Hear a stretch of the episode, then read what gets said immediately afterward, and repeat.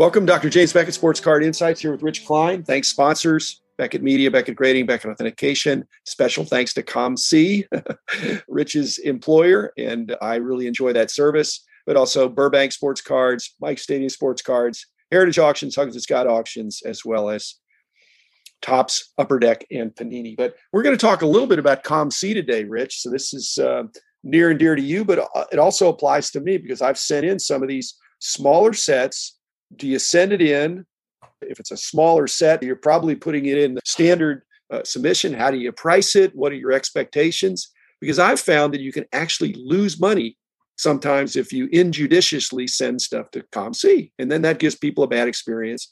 It's not ComC's fault. They have their rules and regulations. So, welcome to the show, Rich. Your credentials are uh, too long to list in the hobby, but today we're going to talk about some of your feelings about ComC, warm feelings, and you're a guy that's had small sets and the cards that are two dollars and fifty cents or less. What's your sense of this? That you've got well, a thirty card you set? know, and we're going to talk a little about history. I blew it, you blew it when ComC began, and Tim Getz, our owners, talked on a recent interview with Jeremy Lee how he remembered there were 800 count boxes you could send in for $100. I remember. You know, I got in some of that, but the, at one point he started to limit it. to one per person, and I wanted to get more than one account, so I could send in a bunch. But yeah, and there were also, I think I remember in Sports Collectors Digest ads to send in the cards for ten cents each. So there were at ten cents or 12 and a half cents a piece. Let's be honest, it's a gimme to send in something that nobody else has, even if it's an obscure minor league set. And I use this well, example. I did, I did some of that. Yeah and I know this set is more expensive than a lot, but I'll use it as an example because I remember it so vividly. The 78 Newark co-pilots TCMA set it happened to have Doug Jones, who the late Doug Jones, who ended up with 200 career saves in the major. So it ended up with a competent major leaguer. But other than him, I don't think anybody even made the majors. But at a dime a piece, if you catch a family member wanting all the cards of their father or whatever, oh, there it is. Okay, the person sent it in for a dime. He puts it out at 250 or 295 or whatever. Oh, I can afford that. Let me go buy it. So you can certainly take those sets and say, at that price, it's a gimme. Okay. when I started at ComC five and a half years ago, it was 25 cents to send in a card. That to me is still very, oh, yeah, let's send in all those cards. As you said, and today it's 50 cents a card for standard processing that is something where then you have to sit and think and say, okay, do I really want to do this? And there's a lot to say yes and no, but it's certainly, just like everything else, a different world. But if you think about it in terms of wax prices, it's pretty similar to what's going on with a lot of baseball wax prices or basketball wax prices or hockey wax prices or football wax prices that have exploded in recent years. Heritage boxes used to be, for the first 15 years, maybe one or two exceptions, you could buy the box $60, $70 on contact. 2017, 2018, they went to 140 on contact. It's harder to pull out anything to make your money back at that price. So the world is changing too. And you have to think about at 50 cents a card. I understand that many of these cards are going to be dead inventory, and I'm I comfortable with spending $15 to list a set that I may or may not sell 20% of the players from. And you've probably figured out on most of these minor league sets, are you selling 20% of the players you list?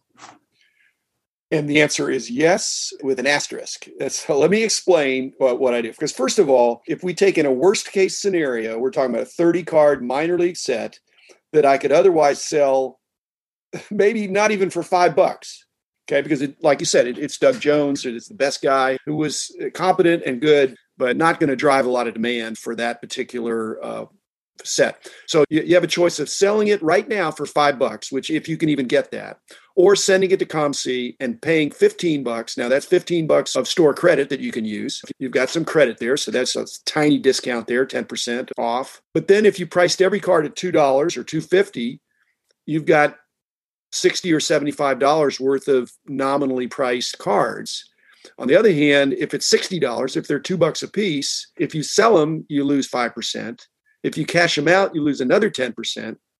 If somebody makes an offer, you could lose 10 to, to 50%, uh, depending on whether you would accept the offer. So the point at which if all those things worked up, even if you sold them all, you'd have trouble breaking even or making. Well, if you sold them all, if you you sold them all, sold you, all, you still win because you get your sixty bucks. But it's sixty bucks less five percent, less ten percent, less the offers that you got. It still covers your fifteen bucks.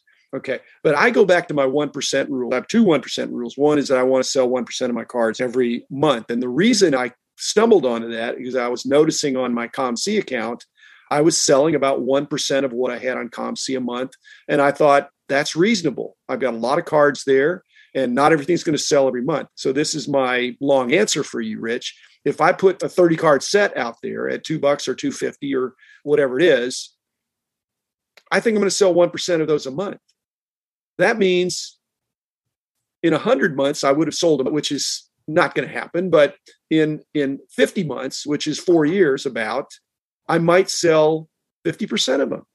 So that's kind of my metric. I think if in five years I sell half of them, then I got 30 bucks for my $15 investment in 2022. Plus, I've got the rest of the cards sitting there in case they may sell in future months in year six, seven, or eight. Uh, obviously, anyway, I'm not talking against myself. I really don't do that anymore because the 50 cents is not worth it. The only way it's worth it is if there's a couple of guys in the set that might have better velocity of sales or a higher price. And probably better than a Doug Jones. No offense, Doug. The other thing you can't do when you're doing that, Rich, is you can't do uh, multiples. If you had 10 of these sets, 10 copies of the same set, Doug Jones's parents, brothers, uncles, cousins are not necessarily going to buy 10 copies. They might, or an autograph person might, but they're going to want a, a way cheaper price, I think. So you can't do it as multiples. Whereas with a modern card that has high demand, when I had some common Kobe cards, I put them up there and they eventually sell, or Tom Brady on a base card. The, the cards are not in the data. So one well, that's that's your problem and actually your problem in the particular your not just a corporate problem but it's a Rich Klein problem isn't it? And i don't hate to make work for you. It does provide for your uh, job security but yeah. So but in terms of being a seller i will tell you one of my friends he tested out comc we had several meetings several lunches. I explained to him how did and thankfully these conversations do not involve any confidentiality issues because i can do that all without even being in the database. Look for things that aren't in the database. And granted he had better players. And he found things that weren't in the database and he, he knew his comps. He looked up to put 100 cards on ebay. They broke on a friday. By monday he had five cards left. So your examples his were more name players and they were better cards. So it's not quite the same, but the point is similar. If you have something that's new, people have alerts and say, oh, this is new. Let me go buy it. So there is that aspect to adding something. Yes, and granted, it helps my job security to, to keep adding things to the database. I'm amazed by what we keep adding. Well, I'm a contrary sometimes. And so basically, one of the things, my 1% rule is that because a lot of the stuff I'll put up there are not the known players. In fact, there is some action, as you said, less well known, or players that have very few cards because they're not on eBay necessarily, other than through COMC. These individual players that have only one card, or it's a minor league card of a guy that only has one card. So that's going the opposite direction from putting up popular cards that have one of the things I enjoy on the COMC is you can look up in the upper left corner, they'll have kind of the last four years of sales, how many cards sold. If it's a popular player, I like it if no cards have been sold because if you're the only one, or you're the first one to put something there. But some of these cards, there's 200 copies of the card have been sold in the last four years. And the other thing that means is you don't even have to be the lowest price guy. You, you let me throw out a question. I won't name the player. There's I had to do some database work on a baseball Hall of Famer, 72 first series. We've had 600 copies sent to COMC over the years. You're sending a minor league player who may have no other cards, or the set may only have one or two other people in it. Granted, it's 50 cents a card. Where would you rather be as a seller? Would you rather be one of the 600 or however many are left in the system, or would you rather have a shot of one or two cards? I'd, I'd, I'd, rather be with whatever sells. But but the real issue is what do I have in my hand? And do I send it to COMC or not? Both those situations, Rich, can work. So I don't prefer one or the other. That's why I've enjoyed this experience of buying a box of cards from somebody, or whether it's a monster box or a double shoe, and then deciding some of them I can just see by looking. I'm going to send that to COMC, but others I'm not sure, and I'll check out and I'll be surprised that there's too many there at a really low price of a really good player. But then the next card I look at is a bad player or somebody that's not well known at all. There's no cards there. And I think I'm testing it because maybe there's no cards there because that player doesn't sell. On the other hand, if it's football or basketball, what college they went to matters. There's a following, not so much baseball, I think, but there's some team interest in baseball. But when you get to the basketball and football, if they went to a popular college, you could more likely get some action just because of that. Yeah, I wonder if somebody like Rex Chapman, who's very popular on Twitter, and he's going to be on part of the NCAA March Madness yeah. uh, basketball tournament coverage. Somebody like that, he's not a superstar, Good but example. I believe he went to Kentucky. I think he's Kentucky, know. right? He's Kentucky. So he's got the college. But he was popular even then. Is this going to take him to another level? Because he's apparently a great Twitter follow. I, I totally hear you. And that's the way people ought to be thinking. But if you're already a Kentucky fan, there's some potential action there. So that's the kind of stuff I'd pick out of a dollar. I'm not just going to pick out a base common, but something that, I think hmm, there's probably not very many of those on COMC. So it doesn't have to be just minor league cards or these small sets. It's anything you have in your hand that you say, I bought this card. There's cards I bought in a dime box. And I thought, wait a minute, I paid a dime for it.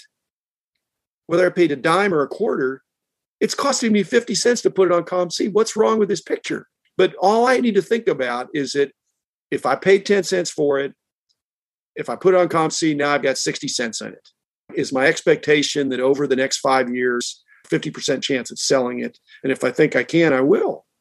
Uh, and I think some of these things, especially some of these parallels, really surprise us. So There is stuff out there that well, you don't realize how good it is for COMC right. until you actually look and say, wait a second. Here's the problem and I think there's some people that have done this that COMC is trying to discourage. If you're given a box of cards, if it was 10 cents to submit them to COMC and they were pretty good cards, you could just ship the box to COMC. And I think people did that in the early days.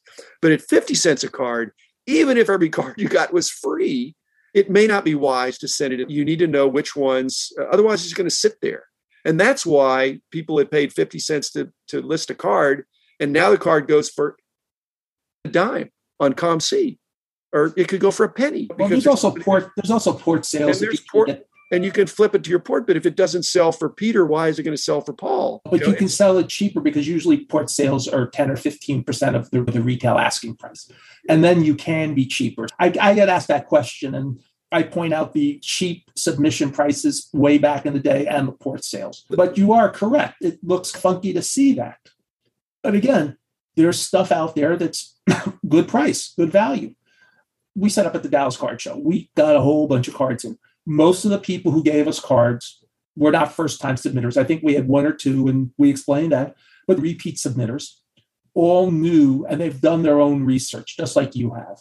And that's one of the most important things before you send COMC cards is to do your research. And if you had a 30 card minor league set that's not in the database and you're comfortable, as Dr. Jim says, that it's not going to sell immediately, then I would definitely recommend on a personal level sending them in because A, it'll give me more work, which is always good.